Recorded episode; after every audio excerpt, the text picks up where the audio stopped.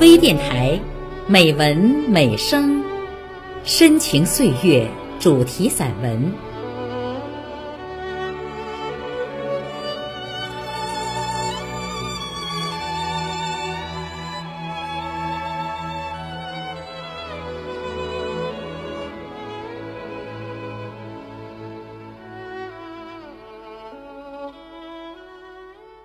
亲爱的朋友，我是郝娟。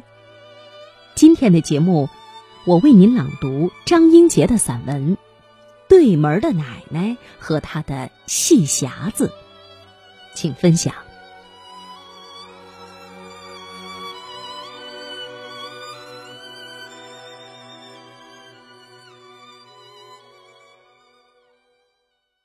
从记事儿的那天起，就和奶奶家住对面屋。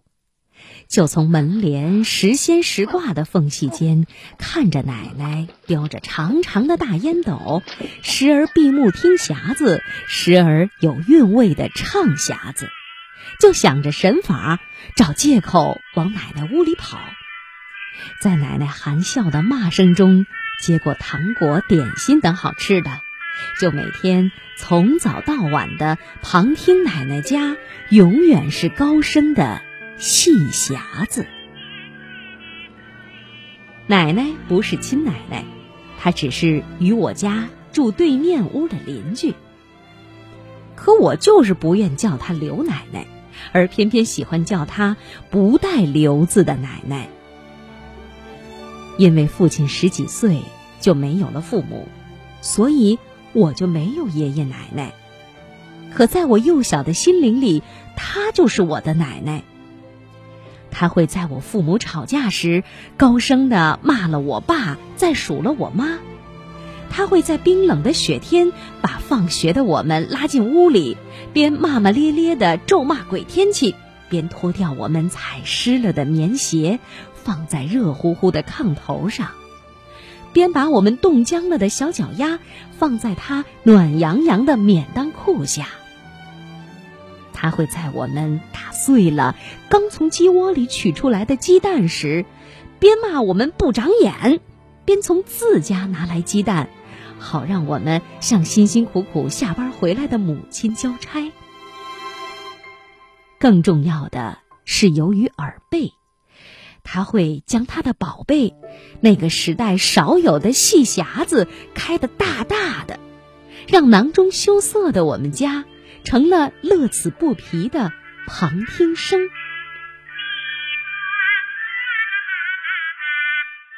奶奶长得又瘦又高，细长的脸，细长的脖子，高颧骨，不大的眼睛闪着冷峻的光。她总是把灰白的头发打成高高的老太太卷，再用梳头油把头发抹得一丝不乱。他的嘴里总是叼着长长的烟斗，高兴的时候和不高兴的时候，总少不了骂一声“婊子养的”。偶尔开心一笑，我们会从他被旱烟熏黑的牙齿上看到孩子般的灿烂。一双三寸金莲的小脚支撑他细高的身材，让我和哥哥们常常在私下里争论。奶奶到底是像长颈鹿还是像仙鹤？不过像谁并不重要，重要的是我们放学回家的时候，母亲不在家，有奶奶；与院子里的孩子们打架吃亏时，有奶奶；想听小喇叭节目时，找个理由就跑到奶奶家，蹲在炕沿下。边吃奶奶炒的喷香的落花生，边享受那个年代少有的童趣。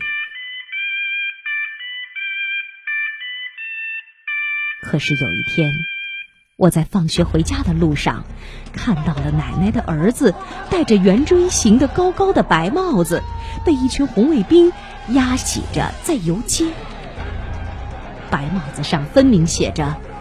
走资本主义道路的当权派刘某某，我一看，吓坏了，慌慌张张跑回家告诉了奶奶。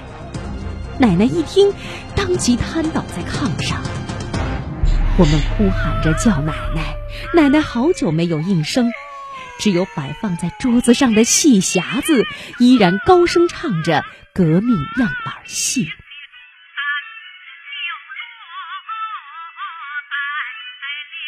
不久的一天，我放学回家，依然像以往一样高喊着口渴，向对面屋的奶奶要水喝。可是奶奶的房门却紧闭着，没有了以往奶奶边骂人边端来的凉白开，没有了奶奶冷峻的目光中掩饰不住那份慈祥，也没有了充满两家各个角落里的美妙的戏匣子的声音。原来，奶奶一家已经随着他走资派的儿子被遣返回了香河老家。我哭得鼻涕一把泪一把，幼小的心灵好像被掏空了。我呆呆地望着奶奶家不再掀动的门帘，仿佛奶奶嬉笑怒骂的高声和戏匣子的音乐声，依然回荡在属于我们两家的幸福中。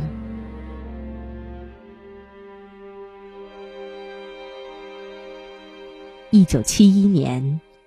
父母终于在对我们来说久违了的期盼中，买来了一台电子管收音机。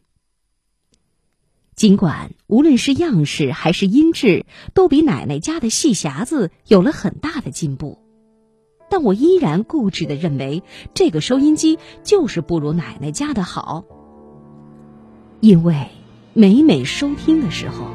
不见了奶奶长烟斗里淡蓝色的弯弯曲曲的烟，不见了火炕的簸箕里的香香脆脆落花生，也听不到了奶奶高声大气的叫骂声。在我幼小的心灵里，奶奶和她的戏匣子就是我的家，是那种有哭有笑、有打有骂。自自然然的家，是那种虽非亲属却能疼到骨子里的、爱到心底里的那种真真实实的家。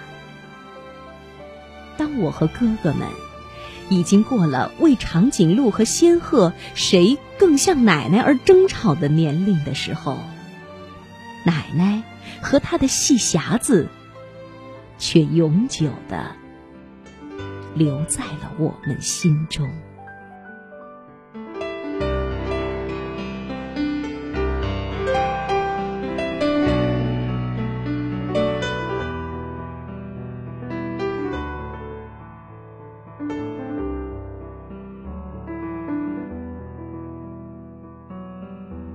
亲爱的朋友，今天的节目就到这里，郝娟感谢您的收听，再会。